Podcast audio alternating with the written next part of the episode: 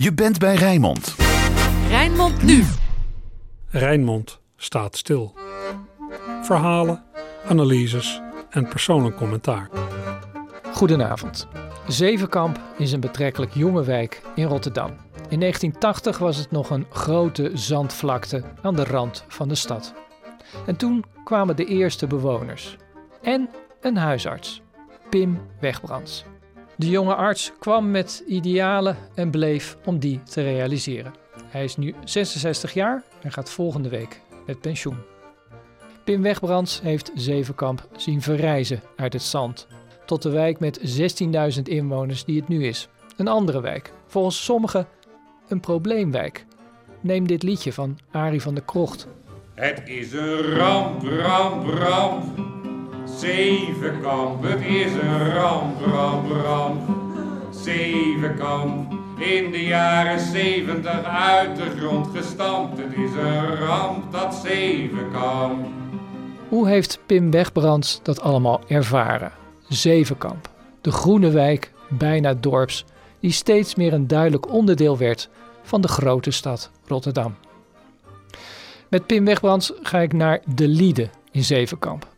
In 1980 ging hij hier wonen, met uitzicht op de zandvlakte. Um, ja, we zijn uh, hier, was dit het eerste huizenblok wat eigenlijk in Zevenkamp uh, stond. En wij waren uh, een van de eerste bewoners, de tweede eigenlijk om precies te zijn. Ik ben hier toen begonnen met een huisartsenpraktijk. En omdat er in het begin natuurlijk ook nog helemaal geen patiënten zijn, was het ook niet zo belangrijk dat er heel veel ruimte was. Dus we hadden in het, uh, in het pand hadden we een, uh, een, klein kamertje hadden we als uh, onderzoek- en spreekkamer. En beneden het gangetje, of het halletje liever gezegd, van een paar vierkante meter. Daar stond een stoel voor de, de wachtende patiënt. En boven in de badkamer, daar was het laboratorium. Er werden ja, wat onderzoekjes gedaan, urineonderzoek en zo. Ja. Dus het was heel erg behelpen, maar ook wel heel erg leuk. En, ja. Het was echt praktijk aan huis dus? Ja, ja, ja, ja, ja, ja. Was in die tijd, uh, hoorde ik, uh, werkte ik samen met de huisartsengroep in Ommoord. Ja. En die namen dan wel voor mij waar als uh, s'avonds en s'nachts in het weekend en omgekeerd ook. Dus je, je, je, was hier ja, eigenlijk altijd thuis. inderdaad, het komt vaak bijna niet meer voor tegenwoordig. Maar toen wel, die paar maanden dat ik hier zat. Ja. Hoeveel patiënten in het begin? Want ja, die, die wijk was er nog. ja. En de eerste, dat was de eerste, ja. En uh, die, die woonde eentje verder. En, uh, ja, hetzelfde blok? Hetzelfde blok, ja, want er was nog weinig keus. Uh, dus de, de, buren waren eigenlijk allemaal patiënten in de tijd. En de, ja, een aantal wonen er nog steeds. Maar een aantal zijn ook wel vertrokken naar elders of elders in de wijk. Ja, maar het, het, druppelde dus toen langzaam uh, binnen. Ja. En uh, ja, dat mevrouw, die, die fysiotherapeut, die, was, die werkte. Dus op die manier hadden we in ieder geval nog wel inkomsten. Want van twee patiënten kan je niet leven natuurlijk. Maar dat, dat ging prima, ja. Kwam je echt koud van, uh, van de opleiding af? Geen, geen andere praktijkervaring elders? Of? Nee, nee, nee. Toen, ik ben toen vanaf... Ik heb de huisartsopleiding gedaan. En een paar maanden later ben ik hier gestart. En dat sloot eigenlijk toevallig eigenlijk naadloos uh, kon dat in elkaar overgaan. Ja, ja. ja. En ook nooit meer weg geweest, toch wel bijzonder? Nee, nee, ik had het hier prima naar mijn zin. En hier alles, alles wat je als ideaal voor ogen had, wat je zou willen gaan, uh, uh, aan willen zou gaan opbouwen, dat heb ik hier kunnen doen. En ja, dat is ook allemaal gelukt. En, en, dat, dat geeft ook wel een lekker gevoel. Ja? Want wat was het ideaal van de jonge arts? Het was, nou, de, de bedoeling was dat ik een gezondheidscentrum zou gaan beginnen. Wat het uiteindelijk ook geworden is. Maar met die intentie ben ik ook begonnen. En daar had ik ook de steun van, van de deelgemeente. Alexander, die toen nog bestond natuurlijk. En van de huisartsenvereniging. En die hebben ook geholpen met het faciliteren en het, het, zorgen dat je bijvoorbeeld ook een paar portocabines neer kon zetten op wat later een speelplaats is geworden. Ja, want anders had dat niet gekund. want het was ook hun belang dat hier huisartsenzorg zou komen. dus daar werkten ze in mee en dat was heel fijn. Ja. Ja. Als we even rondkijken en dan 1980, want daar spreken we over. Hoe zag het hieruit? Eén huizenblok en voor de rest? Eén huizenblok, in de, een beetje U-vormig en met een binnenplaats. Uh, met een gemeenschappelijke tuin daar. En uh, de rest was leeg. Eén grote zandvlakte. En uh, ja, je keek van hieraf zo naar de Kapelseweg en eh, naar eh, de, de richting eh, wat later de Zevenhuizenplas eh, is geworden. En toen ook al de Wolfoppenweg en een beetje de noordgrens van de wijk. Ja. Dat was één grote zandvlakte. Het was echt, eh, ja, Ja. het is allemaal opgespoten vanuit uh, Zevenhuizenplas. Ja, die plas moest er nog ontstaan, die, hè? Ja. toen ja, die, is toen, eh, die was toen net gevormd, want het zand lag er al op. Want het heeft eerst nog een paar jaar gelegen om de boel te laten zakken. En eh, dat is, eh, ja, het was een, een wijds uitzicht. eh, ja, dat is heel, Ja. heel gek.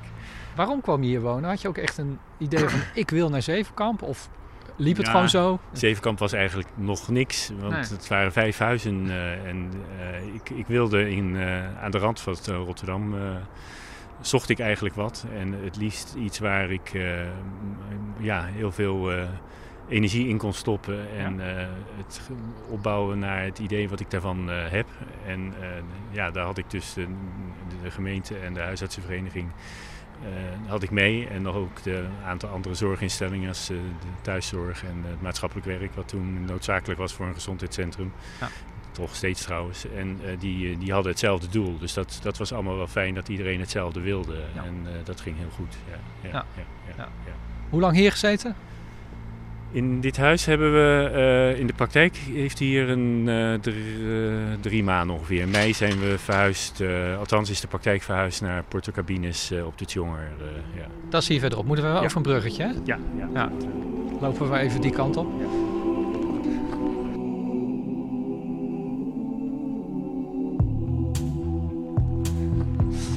Ja, dat werd te klein, de praktijk aan huis. ja, dat, was, dat gebeurde natuurlijk al heel snel. En eh, ook niet zo handig. En het was ook. eh, we wisten dat dat maar voor heel kort zou zijn, dat die praktijk daar zou zitten. Maar we moesten wachten tot eh, de nutsbedrijven op die binnenplaats waar die portocabine kwam, hun werk gedaan hadden. Want een praktijk zonder water, dat werkt niet. En zonder licht. En dus daar, ja, dat heeft toen een paar maanden geduurd voordat dat mogelijk was en die aansluitingen daar waren. Dus ze stonden hier. Oké, dat was hier. Ja, het was eh, eigenlijk de hele breedte. Het waren drie, uiteindelijk begonnen met twee cabines eh, waar ik gezeten heb. En een, een spreekwachtkamer, een laboratorium, een balie en een... de later is er nog een, een tweede spreekkamer bijgekomen van eh, collega die in 81 is begonnen. Ja, ja, ja. Want het ging hard. Dat er was al een tweede arts nodig. Ja, dat ging heel snel. We hadden na één jaar, eh, dat was ook de verwachting, want er werd op heel veel plaatsen tegelijk gebouwd hier op een gegeven moment.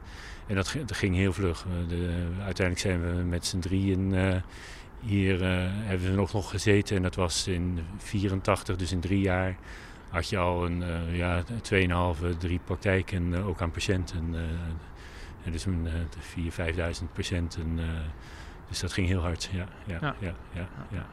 Echte wijk eh, uit de grond gestampt zien worden. Ja. Merk je het ook aan eh, patiënten, jong? Ja, mijn leeftijd toen eigenlijk. Hè. Het, Ja. eh, ik was nu 27 toen ik hier begonnen ben. En veel mensen, die- met name in, het, de, in de koophuizen van een beetje dezelfde leeftijd, die allemaal een beetje als starter begonnen. En eh, in het eh, huurgedeelte ook, maar daar zaten ook wat oudere, of ja, de, de, de, de veertigers eh, met wat, wat oudere kinderen, een beetje in de tienerleeftijd. En dat veel die uit Rotterdam kwamen, uit het, met name het, het noorden van Rotterdam, het oude noorden, Krooswijk. Ja. En nog andere gedeelten ook van Rotterdam. Dus het was een beetje gemixt allemaal wat hier binnenkwam. Ja, Ja. Waar kwam je zelf eigenlijk vandaan? Rotterdam ook, Ja, het centrum. Ja, ja, ja, ja. Ja. Het, eh, Daar opgegroeid? Of? ja, ja, geboren ja, op de Maternessendijk. Ja, ja, of de Maternesseplein eigenlijk. En eh, ja, daar mijn jeugd ook eh, doorgebracht. En later bij op de Maternisselaan, daar bij dat Shell-station. Ik weet niet of je daar bekend bent, denk wel, want Radio Rijnmond zit er vlak naast een beetje. Zat? Dus, Ja, toen, toen de tijd, ja. Het is inderdaad alweer een tijdje terug, maar eh, daar heb ik gewoond. En later eh, in eh, de Coronastraat, dat is een zijstraatje van de, de Binnenweg. eh, ja, Ja, en de Erasmus Universiteit. En, dus heel dichtbij allemaal. Ja, het was allemaal binnen loopafstand bijna. Ja, ja, ja, ja, ja, ja, ja, Ja, ja, en dat is ja. zo gebleven, want En dat is zo gebleven. wat we nu lopen, dat is ook allemaal Ja. dicht bij elkaar. Dus het, Ja. het woonhuis, Annex Praktijk, Ja. deze plek dan de, de Porto Cabin. Ja. Ja. En de Ja. volgende stap is? Het gezondheidscentrum, dat, uh, dat, sinds 1984 zijn we hier weggegaan. En uh, toen zijn we naar het gezondheidscentrum op de Zevenkampse Ring 325 uh, verhuisd. Waar ook de apotheek naast zat. die zat in de voorliggende tijd ook in een noodbehuizing. daar lopen we straks nog langs, op de Aar was dat. Laten we gewoon gelijk ja, lopen, ja. ja. En daar, ehm, daar hebben we tot 2010 hebben we in dat gebouw gezeten. In, uh, dat was de eerste Zevenkampse Ring. Dat was het ideaal, een gezondheidscentrum. Ja, Waarom? Ja. Het, het, leuke is van een gezondheidscentrum dat alle disciplines bij elkaar uh, zitten. Dus het is makkelijk uh, om met elkaar te overleggen en te verwijzen naar elkaar. Ja. korte lijnen, je spreekt elkaar dagelijks meerdere keren. En, en je weet waar iemand goed is, is en niet goed in is. Dus, uh, en je wist het belang ook van huis uit. Want als je getrouwd uh, bent met een fysiotherapeut, dan, ja, dan ja. snap je dat korte lijntjes handig zijn. Ja, dat klopt. Maar ze heeft niet gewerkt hier. Uh, oh. maar dat, dat wilden we niet. Nee? Nee, dat is meer een, een principe kwestie. Want dan ga je verwijzen naar je vrouw. Dan dat... ga ik verwijzen naar mijn vrouw. En zij is dan financieel afhankelijk van mij. Ja. Van mijn verwijzingen. En dat geeft geen goed gevoel. Nee. Alleen al het idee dat mensen dan kunnen denken van hé, hey, hij doet dat omdat het zijn vrouw is, dat Ja. was eigenlijk al een reden om, uh, om, het, niet, uh, om het niet te doen. Nee. Een vriend van mij verdwaalde er toen hij die wijk in ging. Hij rijdt nu alsmaar rondjes op de zevenkampse ring. Het is een ramp, ramp, ramp. Zevenkamp, het is We lopen nu over de Zevenkampse ring. Ja. Um, het zal wel beroeps, beroepsdeformatie van mij zijn. Maar dan denk ik ook aan de nodige incidenten hier. Het is ook een beetje de, de, de klank die Zevenkamp bij uh, heel wat mensen heeft. Ja. We hebben in bureau Rijnmond al eerder aandacht besteed aan de moord op de 54-jarige Zoran Medak. Hij wordt op 7 oktober doodgeschoten in een woning aan de Zevenkampse Ring in Rotterdam-Zevenkamp. Rond tien voor negen woensdagavond 7 oktober komen hier opeens verschillende telefoontjes binnen van bewoners rond de Zevenkampse Ring. De strekking van alle meldingen is hetzelfde. Er is een schot gehoord. Zaterdagmiddag is een 21-jarige man zwaar gewond geraakt na een steekpartij aan de Zevenkampse Ring in Rotterdam. Begin augustus krijgen we serieuze informatie dat Ricardo Kooi slachtoffer zou zijn geworden van een geweldsmisdrijf en dat hij niet meer in leven zou zijn. Op basis van deze informatie wordt op 14 augustus een 41-jarige bewoner van een huis hier aan de Zevenkampse Ring aangehouden. Dit is Remco van der Tor uit Rotterdam-Zevenkamp op camerabeelden van het tankstation. Het zijn beelden van een paar uur voor zijn verdwijning. Remco van der Torre was een autoverkoper en een keukenverkoper en woonde op de Zevenkampse Ring in Rotterdam-Zevenkamp.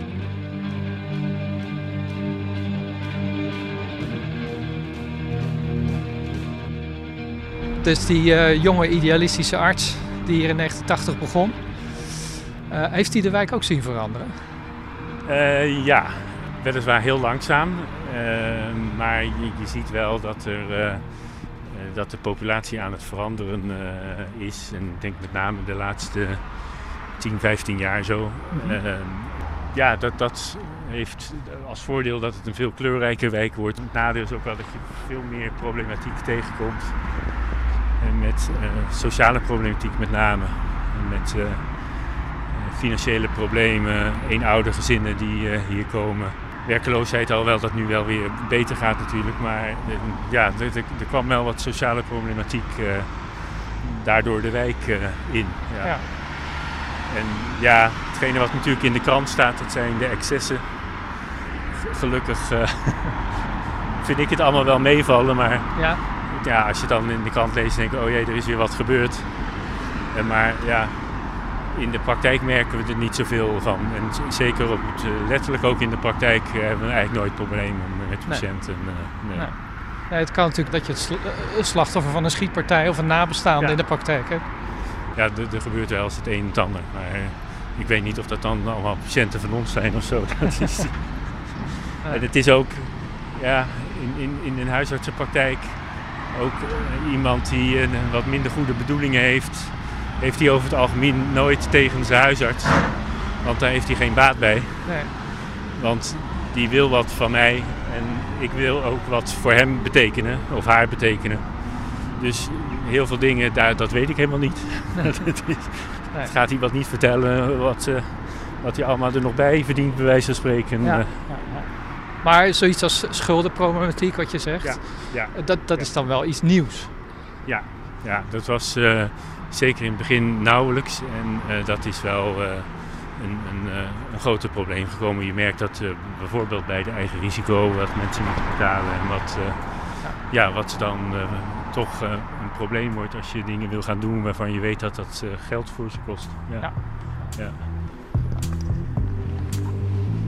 If you are the dealer, I'm out of the game. If you are the healer, means I'm broken and lame. If thine is the glory, then mine must be the shame. You want it darker. We kill the flame. We lopen nu in de richting waar dat eerste gezondheidscentrum was. Ja, ja, ik denk dat het. Ja, ik denk dat we zo wel best kunnen lopen door de. Crucified in the. A million candles burning for the help that never came. You want it darker. We lopen nu van de Reuzen naar de Aar. Maar je hebt de wijk ook zien vergrijzen natuurlijk in die 40 jaar. Ja, ja met mezelf, ja. Sommige patiënten he- heb je dus echt al bijna 40 jaar. Ja, ja, het is wel raar hoor. Het is een raar idee eh, dat eh, zo'n lange tijd is. Kijk hier tegen het oude gezondheidscentrum aan. Het staat leeg, zoals je ziet. Al eh, tien jaar. Al 10 jaar leeg? Ja. Hebben ze daar geen bestemming voor kunnen Nee. vinden? Nee, blijkbaar niet. Ja, ik begrijp daar helemaal niets van, maar goed. Eh, het is gelukkig niet onze zorg, maar dit het hele gebouw, ja, ik kan even de voorkant lopen, dat is de ingang. De apotheek zit er nog wel in, aan de, aan de voorkant. Maar dit gedeelte heeft een eh, kringloopwinkel een tijdje gezien. Dat hebben we misschien op televisie gezien met dat programma Dit is Zevenkamp. Ik weet niet of je dat Ja. wel eens gezien hebt. En, Typisch Zevenkamp. Ja. Typisch Zevenkamp, ja. En er zat hier de kringloop in, maar die eh moest je eruit, want ze hadden een andere bestemming. Maar het ziet er eerlijk gezegd nog niet naar uit. eh.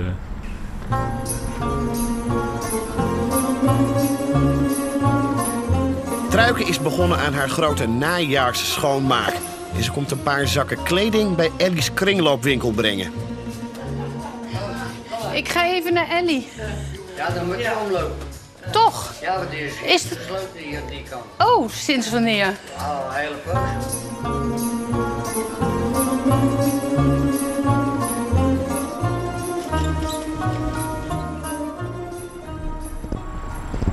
Ja, het wordt daar typisch een voorbeeld van die eh, mevrouw. Die moet bijbetalen bij de apotheek. Die daar stond te bellen. Ja. Ja, het is, ja dat, dat merken wij dus ook, dat mensen moeten bijbetalen voor medicijnen. En dat valt dan wel onder eh, de zorgverzekering, maar dan gaat het wel van je eigen risico Ja, af. ja. En dat kunnen behoorlijke bedragen zijn. Hier was de eerste ingang. Ja. En waarom zijn jullie hier weggegaan? Uit dit Eh, gezondheidscentrum? het, was te, het was te klein, eh, het gebouw was te klein. dat gebouw is twee keer zo groot. Toen we het gebouw ingingen waren we met z'n tienen. En eh, we zitten er daar met 45 eh, in. En het is dus... eh, er zijn er heel veel bijgekomen. Het komt ook doordat er natuurlijk veel part-timers bij zijn. Maar ook veel disciplines die toen nog helemaal niet bestonden zijn erbij gekomen. Ja. Praktijkondersteuners, dat, dat, dat begrip bestond toen nog helemaal niet. Het zijn mensen die ons helpen, verpleegkundigen of sociaal, psycho, psychiatrische verpleegkundigen die eh, op het gebied van de geestelijke gezondheidszorg of eh, met eh somatische, dus met lichamelijke problemen, mensen begeleiden, mensen met chronische ziekten zoals suikerziekte of Ja. COPD of weet het, astma en dergelijke. En dat soort preventieve programma's, dat was toen ik begon, dan wist niemand, waar bestond dat niet. En de huisarts zat er eigenlijk nog bij, maar niet zo zoals dat nu gedaan wordt. Want nu wordt het echt in, in, geprotocolair eh, gedaan. En dat werkt eigenlijk ook het, eh, het beste eigenlijk. eh, ja. Is dat een belangrijke verandering in de loop van de tijd? Geestelijke gezondheidszorg, die Ja. nou ja, eerst onderdeel was van de huisartsenpraktijk, Ja. daarna toch steeds meer een specialisme is geworden. Het is, ja, nou, het is fijn dat het oude maatschappelijk werk is helaas verdwenen. En daar zijn nu allemaal ingewikkelde dingen van de gemeente voor in de plaats gekomen, maar die zijn eigenlijk voor de patiënten niet bereikbaar.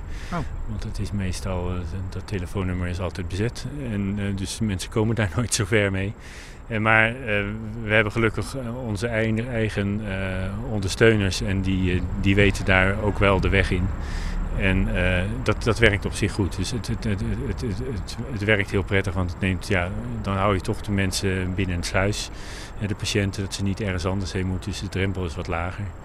De GGZ is eh, een, een- gebied wat eh, veel zorg nodig heeft. En met name ook voor de jongeren, want dat is een, een beetje rampzalig op het moment.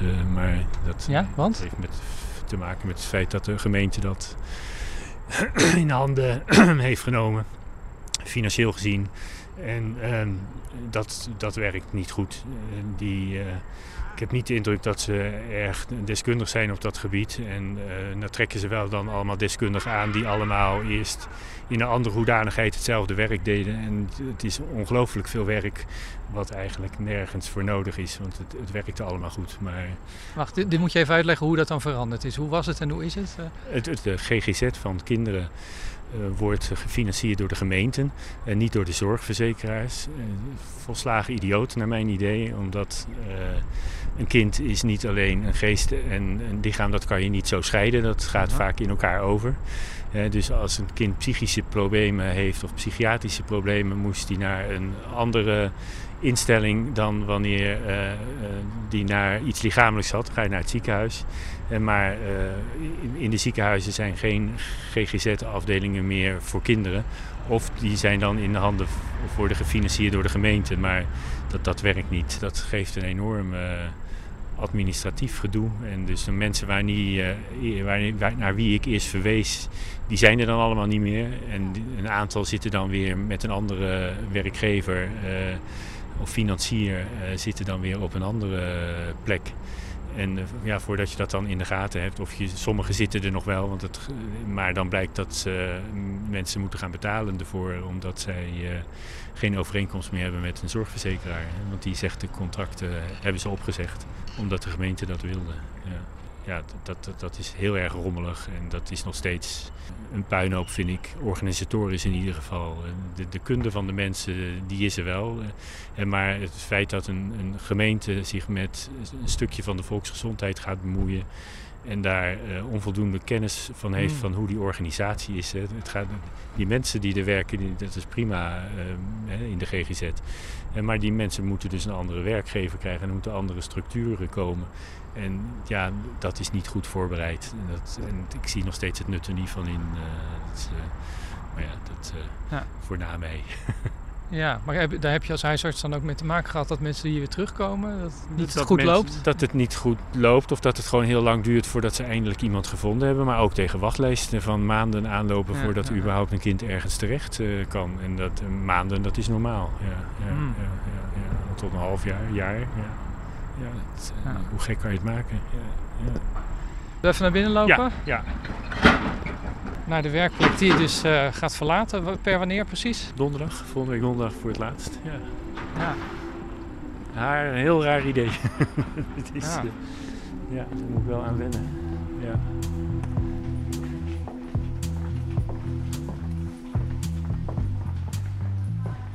Mijn oog valt gelijk op een eh, bescheiden Feyenoord buste. Uiteraard, ja. Ja? ja. Maar het is wel afzien. En maandagochtend eh, kan je dan aan het patiëntenbestand zien of Feyenoord gewonnen of verloren heeft? Eh, nou, we zien het wel bijvoorbeeld in de tijd dat ik eh, diensten eh, deed. Dat op de avonden waarop zij eh, speelden, dat eh, als ze op de woensdag speelden of zo, of in het weekend, dan was het altijd rustiger. Als, Ja. ja. ja, en dan, eh, dan ging de telefoon op het moment dat het, eh, de wedstrijd afgelopen was. eh, ja, ja, Ja. ja, Maar dan kan je gelijk als arts zeggen, nou, dan is het niet heel erg acuut. nee. Ja, ja, ja, maar ja, dat, dat is niet iedereen het eh, over eens. De ene persoon vindt iets sneller acuut als de andere. Ja. Eh, als we even in vogelvlucht de afgelopen 40 jaar bekijken. Het doel was het gezondheidscentrum toen dat er eenmaal was. Ja. Dacht je toen niet, oké, nou, dat was Ja. Zevenkamp, dan ga ik naar een andere Nee. plek. Nee, nee. Nou, enerzijds, eh, we hebben in vier gebouwen gezeten. Hè? Ja. Dus in, in het woonhuis, de portocabines en het gebouw waar we twee keer hebben gezeten, maar dat eh, intern helemaal verbouwd eh, hebben en dit gebouw. En daar ben ik ook allemaal bij betrokken. Hè. Ik heb dat heel leuk gevonden altijd, eh, dingen met gebouwen. Dat heeft mij altijd wel getrokken. In- de tijd heb ik nog eens bouwkunde willen studeren, maar dat is het niet geworden. maar dat heb ik in al die jaren hier wel kunnen, eh, die interesse kunnen eh, gebruiken. Dus dat, dat is het ene. We hebben je had steeds weer nieuwe uitdaging. Ik denk als ik als solist huisarts was begonnen, dan was ik na 15, 20 jaar ingedut. als ik daar dan nog steeds in mijn eentje met een assistent had Ja. En dus hier is altijd wel reuring en er gebeurt altijd wel eh, wat. En wat daarnaast, ehm, als huisarts, als je ergens gaat, vind ik tenminste, als je ergens gaat vestigen, dan ga je niet zo snel meer weg. Want het leukste van het werk is al die patiënten waarvan Mhm. je er, ja, die je dus 40 jaar kent. En als zij het dan hebben over overgrootmoeder, dan ken je die ook. Ik heb eh, families met vier, vijf generaties eh, in de praktijk zitten. En eh, dan weet je nog, eh, als ze dan een naam nu zeggen, dan weet je het gezicht wat daarbij hoorde en wat daarmee aan de hand was. En dat geeft wel een, een, een, hele aparte dimensie. Als je als huisarts begint, is dat het heel ander werk als eh, wanneer je, zolang als, als een patiënt binnenkomt, dan is die niet nieuw voor mij. Dan weet ik precies waar die woont en hoe dat gezin is samengesteld is en wat er aan de hand is. En vaak weet ik ook al waarvoor ze komen. Eh, dat weet de vragende assistent is van tevoren altijd, dan ben je daarop voorbereid. Maar het is ook iets, ja, de- de ene, je- kent de mensen, je weet waar, wat hun dwars zit. En eh, dat, dat maakt het heel erg leuk. Dat maakt het ook leuk om dat te blijven doen. En als je dan van werk zou gaan veranderen, dus ergens anders een praktijk, dat komt ook bijna nooit voor. Er is geen huisarts die het doet, want het, het opnieuw een praktijk beginnen, dat, dat kost heel veel energie en heel veel tijd. En eh, het, het- ja, het heeft heel veel waarde als je als je, je patiënten goed kent. Ja. Nadeel misschien dat je niet normaal boodschappen kan doen? Eh, ehm, ja, eh, in zekere zin wel, maar dat is de reden waarom ik in Ommoord woon. eh. Oh, ja? ja, ja, ja. Oh, echt bewust? Uit het, uit het, een beetje uit het gezichtsveld van de patiënten. in, in, in Zevenkamp, toen we hier woonden, op, op zich hartstikke leuke mensen. Maar voor mij was het ook moeilijk om ze nu en dan de grens tussen huisarts zijn en buurman zijn te kunnen scheiden. Eh, de mensen komen met allerlei problemen bij je. En je hebt dan niet altijd de behoefte om dat van de buurman of van de buurvrouw te weten. Nee, eh, nee. hè, bij wijze van spreken. En eh, je, je merkte dat dat ook bij patiënten, dat, dat ze het wel fijner vinden dat ik wel in de buurt woon, maar een beetje buiten het gezichtsveld zit. En dan ben je wat neutraler en dan, dan kan je wat meer afstand nemen. Eh, dus we, we wonen in Ommoord, maar ja, daar zie ik ook nog eh, met eh, regelmaat mensen uit Zevenkamp boodschappen doen natuurlijk. Eh, en, maar het is niet meer alleen maar, eh, ja.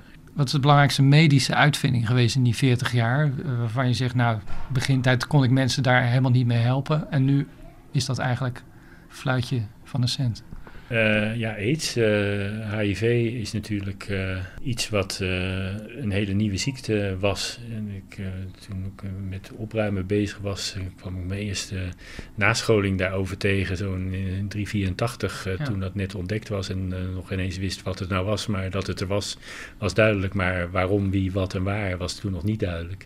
En dat is iets wat wel eh, een nieuwe ziekte is geworden. En, maar wat nu alweer wat op zijn retour is en wat in deze wijk, ik denk dat je in de binnenstad dat veel meer eh, eh, problematiek daarvan eh, hebt. Hier viel dat heel erg mee. Maar gaat het met kanker ook zo, denk je, in de toekomst? Dat dat op zijn retour gaat en chronisch wordt? Dat denk ik wel. Dat zie je nu al met de immunotherapieën, naast de chemotherapieën die er al zijn. Dat is voor een aantal vormen van kanker is dat ja, heel ver ontwikkeld. En eh, het is nog niet echt een, eh, een chronische ziekte zoals dat wel bij HIV is eh, geworden. En maar je ziet het wel steeds meer dat mensen dan nog lange tijd door blijven gaan en ook nog een goed leven hebben erbij. En dat het niet alleen maar al, ten koste van alles gerekt wordt, maar dat er ook nog wat kwaliteit van leven Ja. blijft. En dat is natuurlijk wel heel belangrijk. Is er van geworden wat je als student gehoopt had? Ja, nou, dit, dit is wel mijn ideaal wat ik uh, had gewild. Ja, ja, ja. En dan ook met, met ICT, uh, informatica, wat, ja, wat toen nog eigenlijk in zijn kinderschoenen stond. Uh, we waren in de tijd, in 1990 kwamen hier de eerste computers. En ja, dat was eigenlijk, toen was er geen internet, dat bestond niet. De World Wide Web was er niet. dus we hadden wel verbinding met de apotheek hier. Ja. En dat dat ging met vaste lijnverbindingen. Je houdt dat niet voor mogelijk. Maar uh, dat waren later de inbelmodems. Maar in het begin hadden we de vaste lijnverbindingen, want je kan niet de hele tijd inbelden.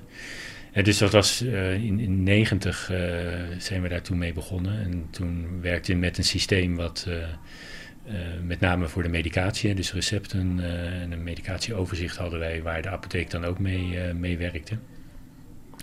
En dat, dat is wel iets wat enorm veranderd uh, is. Maar natuurlijk niet alleen in, het, ja. uh, in, in, in mijn beroep, maar in de hele wereld. Uh, ja, als je dan dat geeft van ja, hoe dat dan nu gaat. En van jeetje. Dat het, en nu kijk je op internet en je kan alle filmpjes op YouTube zien voor het gebruik van dat soort dingen. Heeft ook een nadeel, want er komen hier mensen die gaan jou wel even vertellen hoe het zit met die kwaal. Ja, nou nee. Nee? nee, nee. Heeft een arts nog wel, een huisarts, autoriteit genoeg? Of wordt het toch wel aangetast door internet en wat mensen gaan zoeken? Nou, je, je moet goed aan, je moet geen flauwekul uh, gaan vertellen. Je moet wel zeker zijn van wat je vertelt. En mm -hmm. uh, als je iets niet weet, dan is het altijd wel handig om gewoon te zeggen dat je het ook niet weet. Ja. En dan ga je samen kijken. En, uh, want dat kan je net zo goed natuurlijk. Het is voor het leken is het moeilijk om goed medische informatie van uh, internet af te halen. Omdat uh, daar heel veel partijen, uh, met name uit de farmaceutische industrie en andere instellingen, die daar hun klanten en hun producten willen verkopen. En daar dus met prachtige verhalen beginnen die niet kloppen. en die dus meer, te, de eer en glorie van de omzet zijn. dus het is vaak moeilijk om, om te weten van waar je moet zijn op internet. Dus dat leg ik dan aan patiënten uit. Er is een website, thuisarts.nl, van de Nederlandse huisartsen, die door niemand gesponsord wordt, behalve door ons. En we hebben geen belang om, nee. uh, om subjectieve informatie te geven. Dus daar staat alles objectief. En alles wat er staat klopt en is juist en is, is, is bewezen juist. Dus daar verwijs je mensen naar. Vaak mensen kennen die site al, maar dus niet altijd. En soms weet ik het dan ook niet. Dan gaan we kijken en dan Mhm. kom je soms dingen tegen dat mensen het verkeerd begrijpen. Dus ja. als het echt pure medische informatie is met medisch taalgebruik, dan worden dingen nog wel eens verkeerd geïnterpreteerd. Eh, dus dat, dat moet je dan uh, uitleggen van ja, nee, dat staat er wel, maar daar bedoelen ze dit of dat uh, ja, ja, mee. Hè. Dus het, ik vind het ook wel leuk hoor, want ja, je hoort dan ook van mensen, van, hè, wat zeg je nou, eens even kijken. En soms hebben ze gelijk, maar ook vaak uh, niet. Vertrouwen uh, is iets wat heel erg belangrijk uh, is. Hè? Het, het, vertrouwen wat je moet krijgen van uh, patiënten. en als je dat hebt, dat kan je alleen maar hebben als je ergens al lang zit en ja. die, die, mensen kent. Ja. En dus als, je, als zij de ervaring hebben dat, dat, dat je wat je zegt, dat het over het algemeen wel klopt. Dat, dat is heel veel waard. En dat, dat willen mensen ook graag weten van ja, het staat wel daar en daar, maar wat vind jij er nou van? Hè? Ja, ja, ja. Klopt dat nou? Of zitten daar toch nog nadelen aan? Of, hè, dat in, dus in die zin is, is internet wel uh, aanvullend aan wat hier gebeurt. En ja, dat moet je ook doen. Je, je kan dat niet negeren natuurlijk. Nee, maar tegelijkertijd, hè, we hebben de antivaxers. Dus dat is toch een kritische lobby die wel in opkomst is. De mensen zeggen, nou ik weet het niet hoor, al die vaccins. Is het niet zo dat vroeger de huisarts eerder werd vertrouwd van doe maar. En dat ze nu zeggen, nou, ik weet het niet. Dat denk ik wel. Uh, zoals je het noemt, de antivaxers, dat, dat is een hardnekkige groep, uh, denk ik. Um, dat is meestal ook een groep die, ik, in ieder geval, die komen het niet aan mij uh, vragen. Een aantal wel, de, de twijfelaars. Ja. die, en ja, als jij wetenschappelijk onderbouwd kan aantonen dat het, het toch echt verstandiger is dat... Uh, dat iemand zich uh, laat vaccineren en dat je daar ongelooflijke hoeveelheid ellende mee kan uh, voorkomen.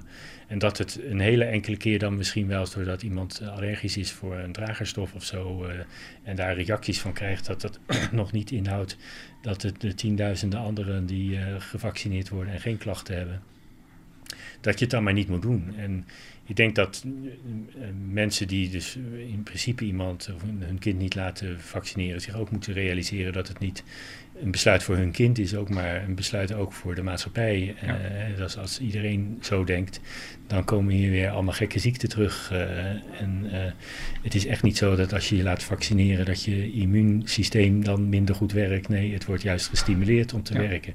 Ja. Gekke ziektes die terugkomen, mazelen, is alweer een opmars eh, in, in sommige buitenlanden. Zien we. Baart dat zorgen voor de vertrekkende huisarts?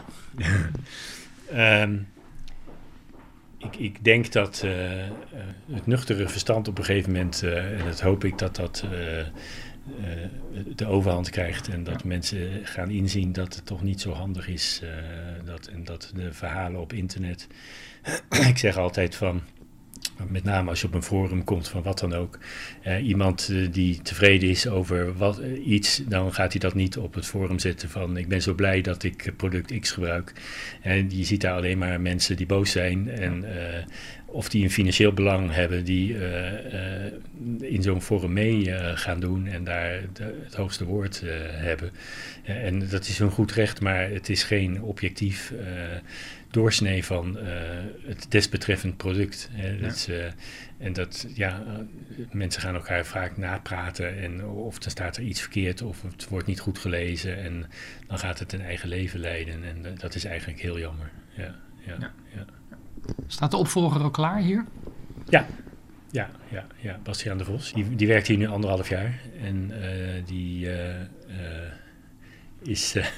Kom even bij. Leonie Kroon is dat, die eh, een collega van me. Oké. De jongste collega. Oké.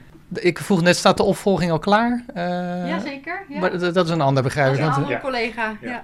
Dat Ja. is een andere collega die is hier ook vandaag aan het werk, maar die eh, is met zijn spreker bezig. Ja. Ja, nou kan ik wel vragen, gaan jullie missen? Maar dan komt er natuurlijk een eh, sociaal wenselijk antwoord. ja, we gaan hem zeker missen. Ja? En dat is geen sociaal wenselijk antwoord. eh. Nee? Ik heb hier eerst als invaller gewerkt, eh, altijd met plezier. En ja, het is ook. en daarna ben ik een opvolger geworden van een andere collega die recent met pensioen is gegaan. En ja, het is een heel goed welkom hier geweest in de praktijk. En een goed georganiseerde praktijk. En eh, met fijne collega's. Ja. Ja. En daarbij eh, is, is denk ik eh dokter Wegbrand een groot aandeel in. Heeft hij specifieke eigenschappen die, die hem onderscheiden van anderen? Ik denk de rust, de Ja? rust en, eh, en geduld, denk ik. Ja. Ik geloof dat er weer patiënten wachten. Klopt. Ja. Oké, Succes. dankjewel. Ja. Prima collega's. Dat is ja, wat ik net ook al eh, zei. En, dat, dat is ook het leuke van... eh, om in zo'n heterogene groep eigenlijk eh, van huisartsen te werken... waarbij je eh, enorme leeftijdsverschillen eh, hebt. En zij is de, de een na, of ja, de, die, die nu mij opvolgt is de laatste. En zij was degene die daarvoor gekomen is. En hij had inderdaad al een tijd hier gewerkt en is blijven hangen, had het naar de zin en is gebleven. Ja, ja, ja. En ze gaat meestal hoor bij de collega's, die, die beginnen hier met waarnemen. En die rollen erin en die, die het zijn vaak, als huisarts van de opleiding afkomt, dan, eh, dan gaan ze overal waarnemen en eh, totdat ze ergens blijven hangen waar ze het naar hun zin hebben. Zo komen die hier binnen, ja.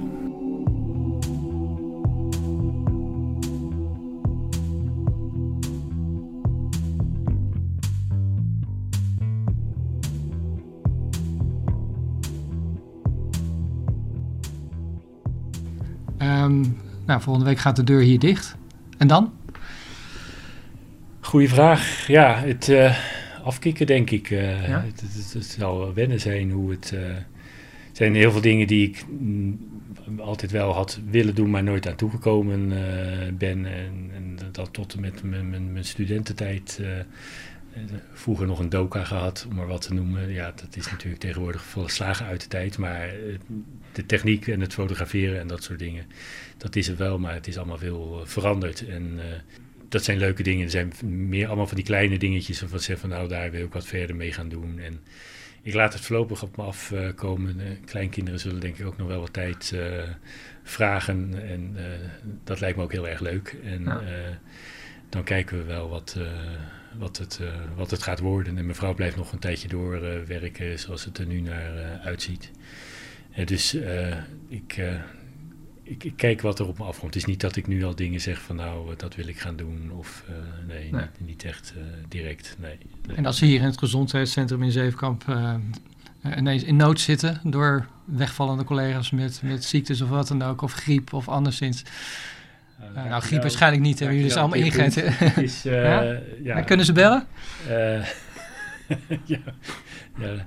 Nou, echt voor het huisartsenwerk denk ik niet dat het handig is als ik dat uh, ga doen. Maar we hebben wel andere dingen waarvan ik zeg, of waarvan zij al gevraagd hebben van nou, Aha. als het echt helemaal uh, niet lukt uh, of als we geen goede invulling kunnen vinden, kan je voor tijdelijk even bijspringen. En dat vind ik ook wel leuk, want ik, vind, ik denk ook dat ik hier in de komende tijd ook nog met regelmaat te zien zal ja. zijn. Want ja, ik heb het, ja, het is een soort tweede huis. En iedereen ken je en uh, het is een leuke groep en uh, dat wil je niet zo snel uh, kwijt. Dus ik zou ook nog wel eens koffie komen drinken en ja.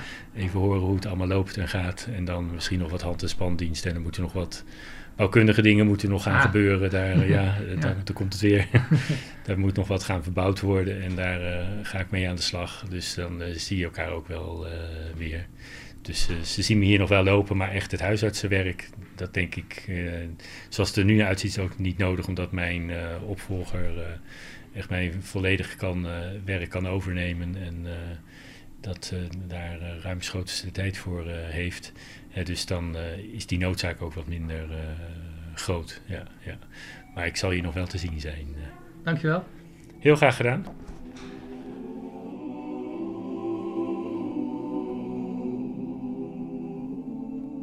Pim Wegbrands, bijna 40 jaar huisarts in Zevenkamp.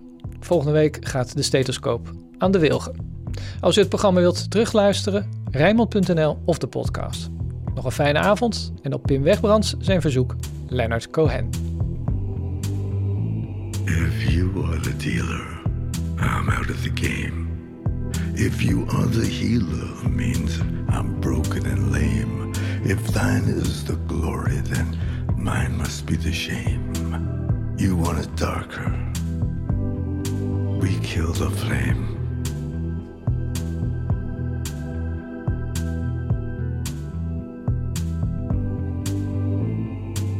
Magnified, sanctified be thy holy name. Vilified, crucified in the human frame. A million candles burning for the help that never came. You want it darker.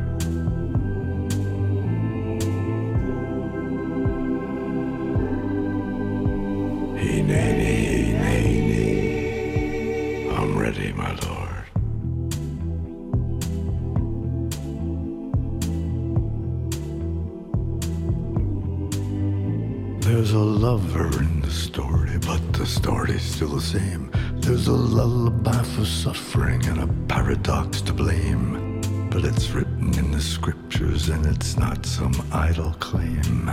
You want it darker. We kill the flame.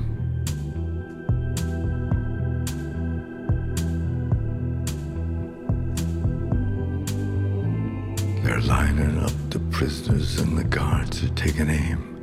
I struggled with some demons, they were middle class and tame. I didn't know I had permission to murder and to maim. You want it darker?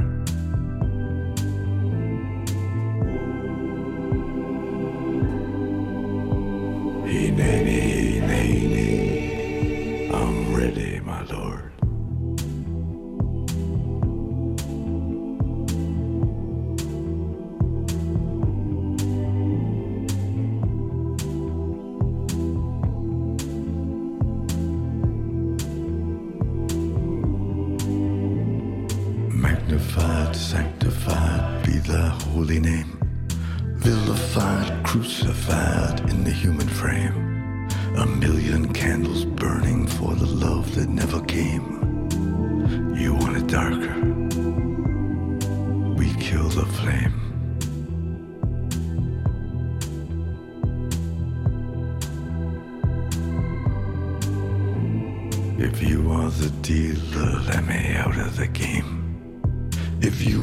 healer, I'm broken and lame. If thine is the glory, mine must be the shame. You want it darker.